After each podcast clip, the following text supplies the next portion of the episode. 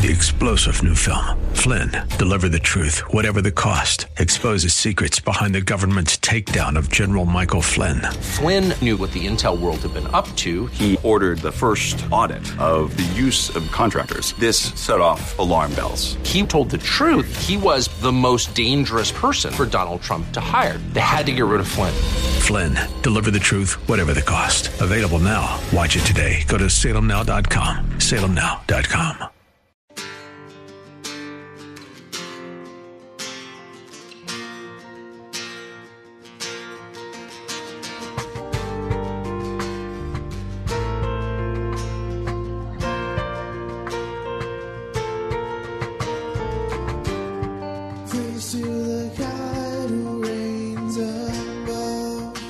Hello, and welcome to In the Word, a ministry of Calvary Chapel of Orlando. We hope that God speaks to you today as we continue our study verse by verse, chapter by chapter through the Bible, with Senior Pastor Will Ramirez. Today, as we continue with our study in the book of Judges, the tribe of Benjamin refuses to give up the men of Gibeah to judgment and execution, and a very bloody civil war breaks out. We'll pick it up in Judges chapter twenty, verse ten. Once again, that's Judges chapter twenty, verse ten.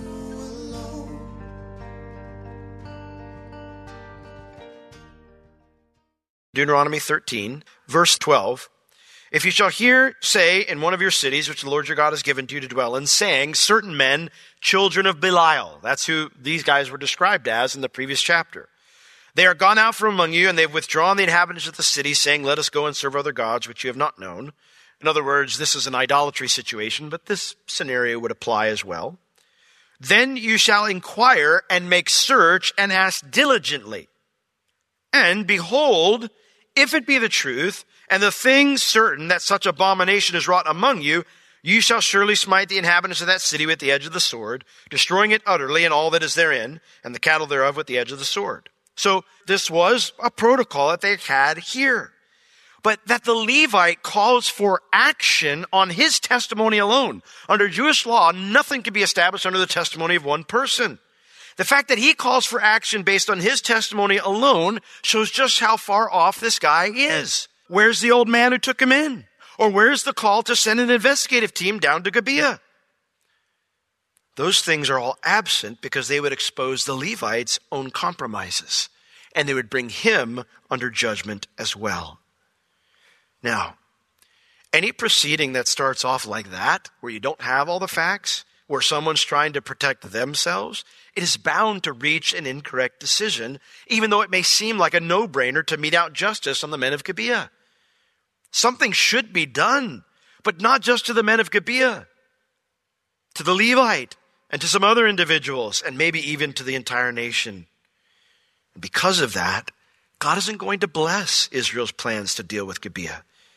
And lots of people on the side of justice are going to die as a result of Israel's self-righteousness and the ignoring of their own compromises.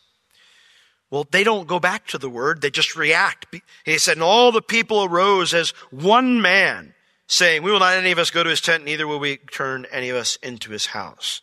This phrase, one man, is used to describe the unity of Israel only three other times in Scripture. And each of those occasions, the phrase is only used once. It just says it once.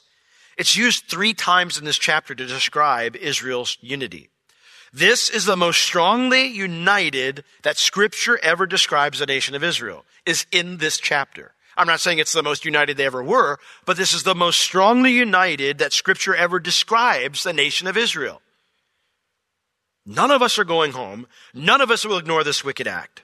What will we do? Well, it says, but now this thing shall be the thing which we'll do to Gibeah.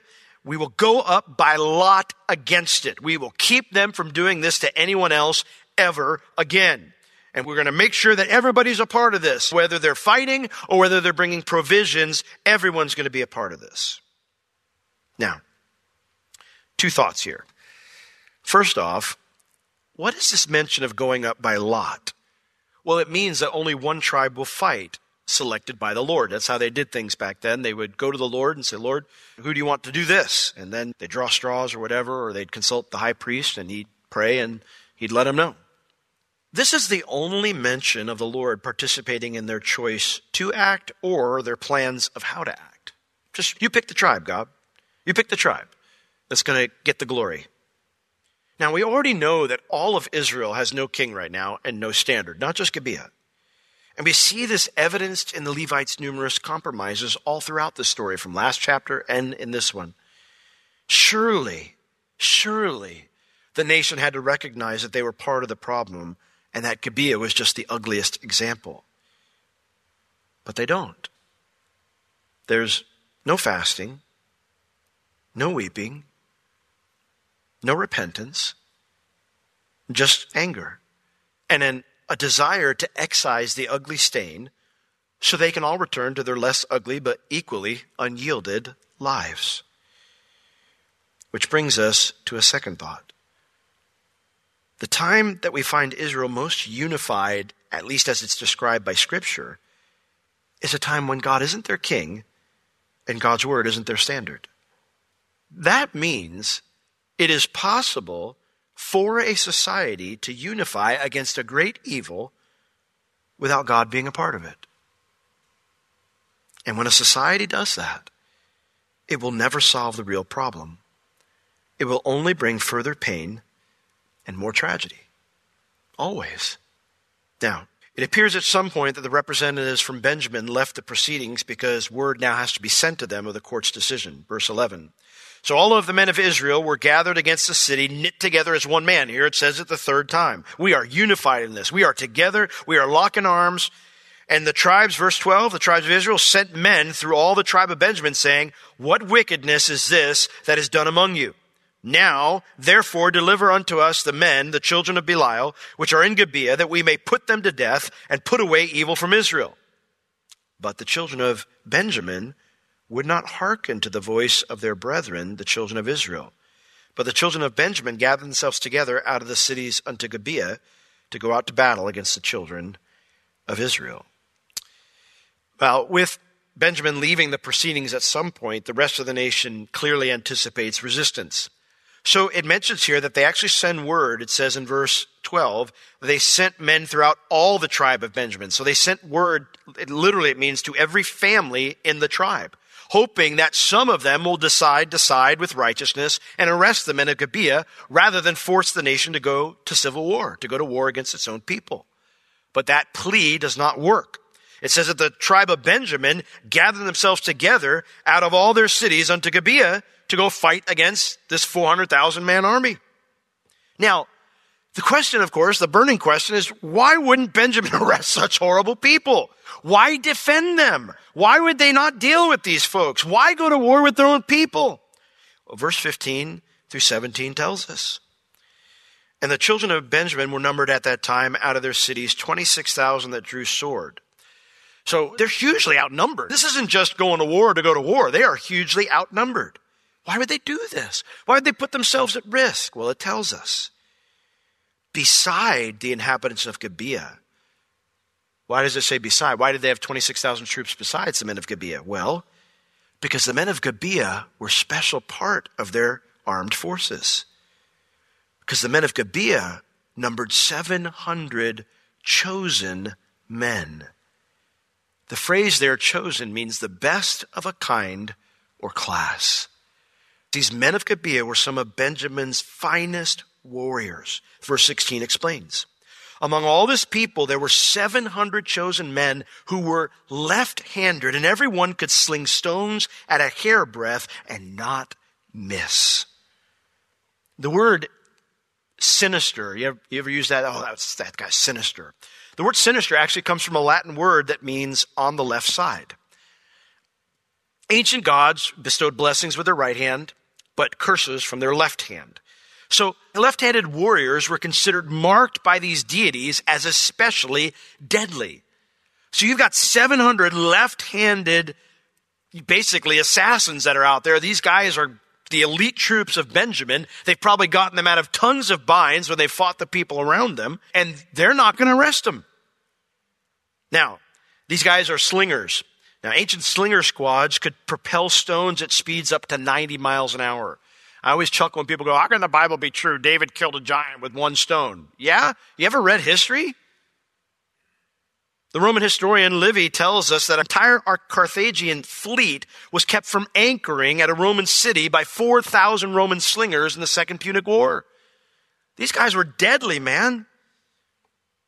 And so the tribe of Benjamin is saying, listen, we understand they did something bad, but these are good men generally, our best warriors. They've done a lot for our tribe in these difficult times, and a few bad apples aren't a good enough reason to execute all of them.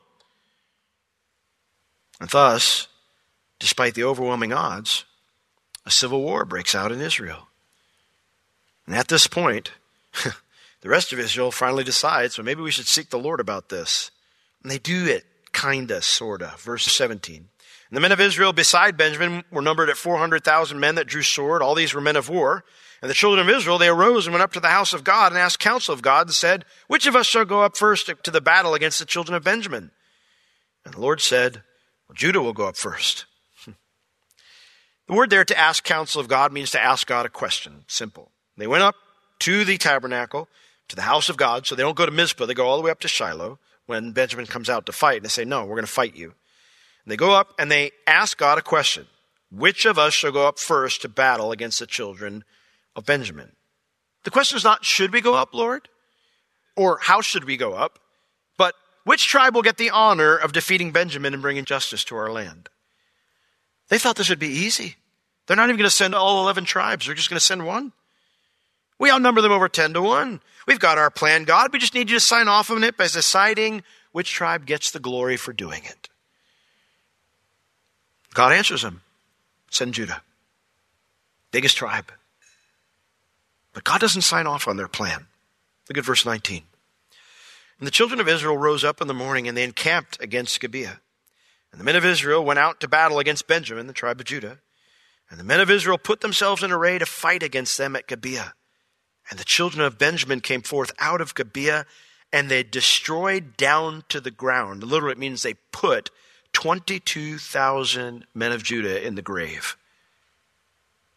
That's twenty-two thousand men that aren't returning home to their wives or their kids, their families. They're never going home again. I don't know how many troops Judah brought, but if you divide four hundred thousand by eleven, even a conservative guess means that the tribe of Judah lost over fifty percent of their soldiers. This was a devastating loss. Israel came out to wipe out a city, and one of their own tribes has been cut in half. Why would God let this happen? They're fighting a great evil, right? I believe their reaction gives us the answer. Look at verse twenty-two. And the people, the men of Israel, encouraged themselves and set their battle again in array in the place where they put themselves in array the day, first day. The word phrase encourage themselves, it means to rally one's strength.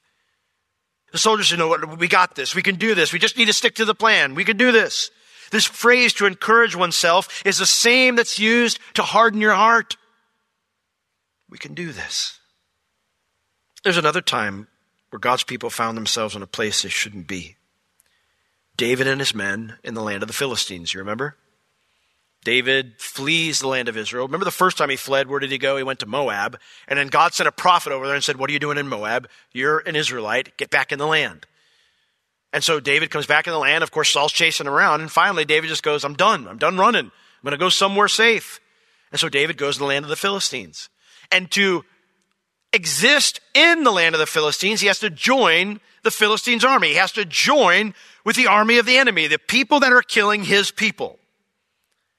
And while he's there, he has to lie to the Philistines and say that he's raiding Israeli cities to stay in the land of the Philistines, when in fact, he's not doing any of that. He's actually raiding Philistine cities and blaming it on the Israelis. And David, it's working out perfect for him. Great. Everything's good. And then finally, they're going to war with Israel. It's going to be a big full-scale war. And the king of the Philistines turns to David and he says, David, you and your men are coming with me. You've been so faithful to me. You've proved your loyalty. Come on down. We're going to finish this. We're going to get rid of your enemies forever. And something happens when they get to the border of Israel. And the four other lords of the Philistines said, what's that guy doing here? He's killed tons of our people in the past. And they convince the king and say, we don't want this guy with us or his men. They'll turn on us.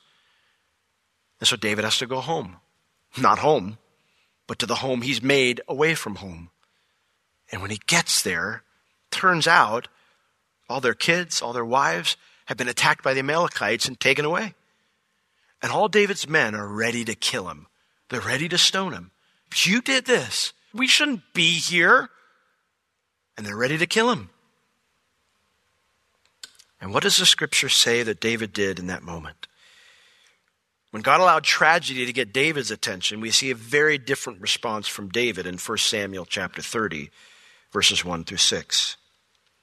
In First Samuel chapter thirty, verses one through six, it says, "And it came to pass when David and his men were come to Ziklag," that's where he had made his home base in the Philistine lands, "on the third day, that the Amalekites had invaded the south and Ziklag, and smitten Ziklag and burned it with fire, and had taken the women captive that were therein. They didn't slay any, either great or small, but they carried them away and went their way.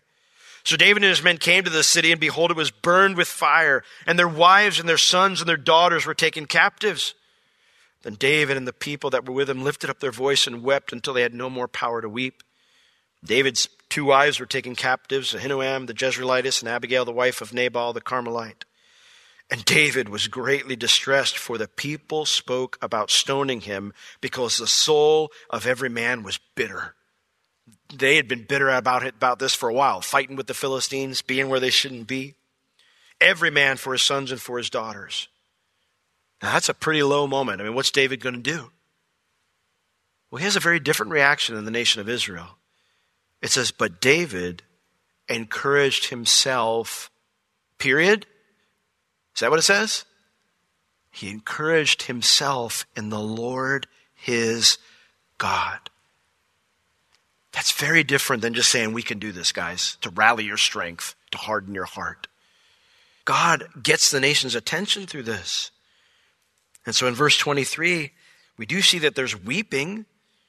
We do see that they're broken now, at least a little bit, by what's going on, but they don't actually repent like David did. Not yet.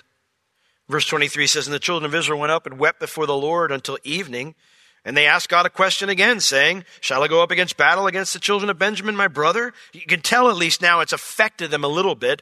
Prior to this, we don't see an ounce of brokenness over what's happened. These are their own brothers they're planning to wipe out. Shouldn't there have been weeping before this? They're aware that it's their brothers now, at the heavy cost of their actions.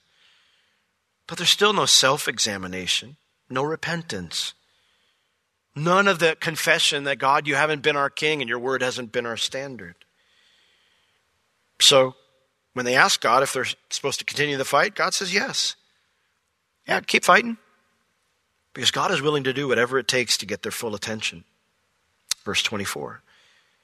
"And the children of Israel came near against the children of Benjamin the second day. And Benjamin went forth against the Mount of Gibeah the second day, and destroyed down to the ground of the children of Israel." Again, another eighteen thousand men, all these drew the sword. Defeat again. eighteen thousand men got put in the ground, never to return home, never to see their families again. What is going on? Well, after this defeat, they do more than just weep. Verse twenty-six.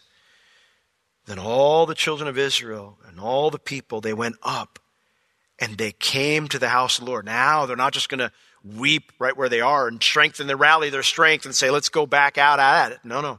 Now they come up to the house of the Lord and they weep before the Lord.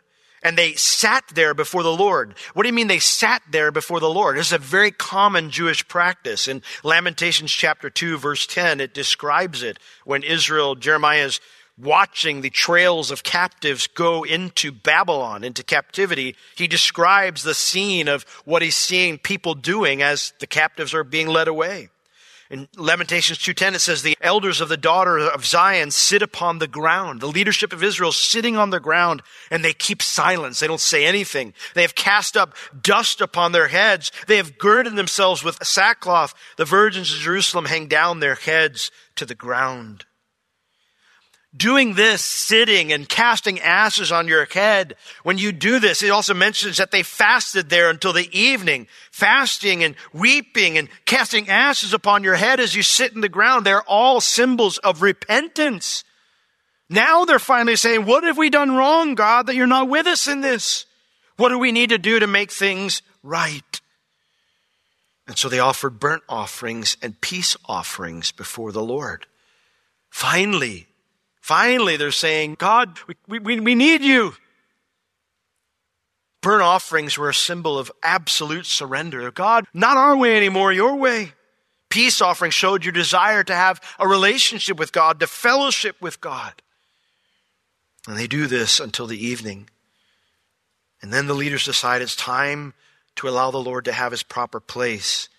And their question this time reflects that. Verse twenty-seven, and the children of Israel inquired of the Lord, for the ark of the covenant of God was there in those days. And Phinehas, the son of Eleazar, Aaron's grandson, son of Aaron, stood before it in those days. And they, children of Israel, inquired of the Lord, saying, shall I still again go out to battle against the children of Benjamin, my brother, or shall I cease? They finally give God the option of not saying, here's what we're going to do, God, put your hand on it. Tell us who's supposed to lead the way. Now they finally say, God, what do you want us to do? And they leave the option on the table of even not fighting. Maybe we've gotten this all wrong, God. Maybe we're not supposed to do it this way. They don't tell God what they're doing this time. They want to know what he wants them to do, even if it means not fighting. Now, there's still no sin offering. There's still no trespass offering. So they're not admitting that they're part of the problem, that the whole nation is astray right now. But they are admitting wrongdoing in their approach to this problem. And thus, this time, the Lord gives them a full answer and a promise of victory. It says, and the Lord said, go up, for tomorrow I will deliver them into your hand. And so verse twenty-nine, it says that Israel set liars in wait, ambushers all around the city of Gibeah. And the children of Israel went up against the children of Benjamin on the third day. They put themselves in array against Gibeah, just like other times. They made it look just like other times. But they've got these ambushers all around the city of Gibeah. And the children of Benjamin, they went out against the people, and they were drawn away from the city, and they began to smite the people and to kill as at other times in the highways, of which one goes up toward the house of God and the other to Gibeah in the field. They basically killed on the road about thirty men. And the children of Benjamin said, hey, they're smitten down before us just like the first time. But the children of Israel said, hey, we're going to organize a, a retreat. We're going to make it look like we're running again, but we're going to draw them away from the city unto the highways. So all the men of Israel, they arose up out of their place, and they put themselves in array at Baal Tamar. And the ambushers of Israel, they came out of their places, even out of the meadows of Gibeah. Not only that, this time they don't just pick a tribe. It says, verse thirty-four, there came against Gibeah ten thousand chosen men out of all Israel. This time they don't care what tribe you're from. We want the best ten thousand men in our nation fighting these guys this time. No games, no glory, no honor. We're going to do this with humility. And even then, the Bible says the battle was sore. It was fierce, even for Israel's best soldiers. But they knew not that evil was near them. Benjamin didn't know that evil was near them. So the Lord smote Benjamin before Israel, and the children of Israel destroyed out of the Benjamites that day twenty-five thousand one hundred men out of the twenty-six thousand. All these drew the sword. Gone is the self-confidence. Gone is the desire for glory. They are treating the situation now with seriousness, with humility, and with the wisdom that such a serious matter deserves. Forget about this one tribe nonsense to see who gets the glory. We're going to send our best ten thousand soldiers in the nation to hold Benjamin's best while the ambushers spring their trap. And they prevailed this time. It tells us why they prevailed this time. For it says, verse thirty-five, and the Lord smote Benjamin before Israel. The Lord fought for them this time. That's why their plan worked. Well, how did the battle turn out for Israel? We just get the ending here. Now we're going to get some of the details. Verse thirty-six. And I'm going to move quickly through this because there's not a whole lot to mention. So the children of Benjamin, they saw that they were smitten, for the men of Israel gave place to the Benjamites. They started to flee like they had the first two days because they trusted unto the ambushers which they had set beside Gibeah, the liars in wait.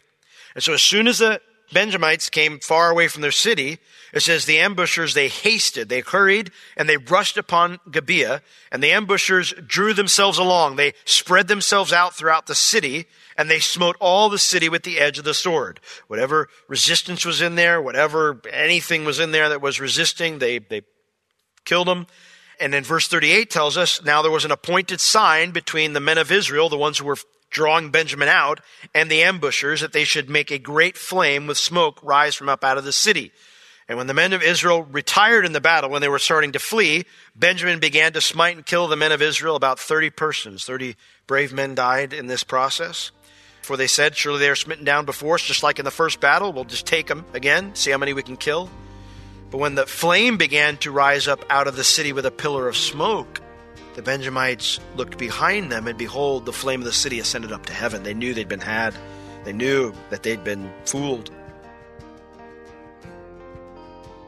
This has been In the Word with Pastor Will Ramirez, a ministry of Calvary Chapel of Orlando. You can listen to all of Pastor Will's sermons and find other valuable resources online at w w w dot calvary chapel orlando dot com or on the Calvary Chapel Orlando app, available on iTunes and Google Play. If you have any spiritual or physical needs, please contact us. We would love to pray for you and assist you in any way we can. You can reach us at four oh seven, five two three, oh eight hundred during our office hours, Tuesday through Friday, nine a.m. to four p.m. Thank you for joining us today. We will see you next time as we continue to learn, walk, and live in the Word. By His strong arm we will save. Three-star General Michael J. Flynn, head of the Pentagon Intelligence Agency, knew all the government's dirty secrets. He was one of the most respected generals in the military. Flynn knew what the intel world had been up to. He understood its funding. He ordered the first audit of the use of contractors. This set off alarm bells. The explosive new documentary, Flynn, Deliver the Truth, Whatever the Cost, and covers the facts behind this scandal. Flynn told the truth. He was the most dangerous person for Donald Trump to hire. I find out the worst enemy that I'm going to face in my life is right here in America. They took my assessment and they wanted me to change it. And I was like, I'm not changing it. They had to get rid of Flynn. With in-depth interviews, archival footage, and never-before-seen personal records of the man behind the headlines. I just felt like I was drowning. Flynn, Deliver the Truth, Whatever the Cost. Available now. Watch it today. Go to salem now dot com. salem now dot com.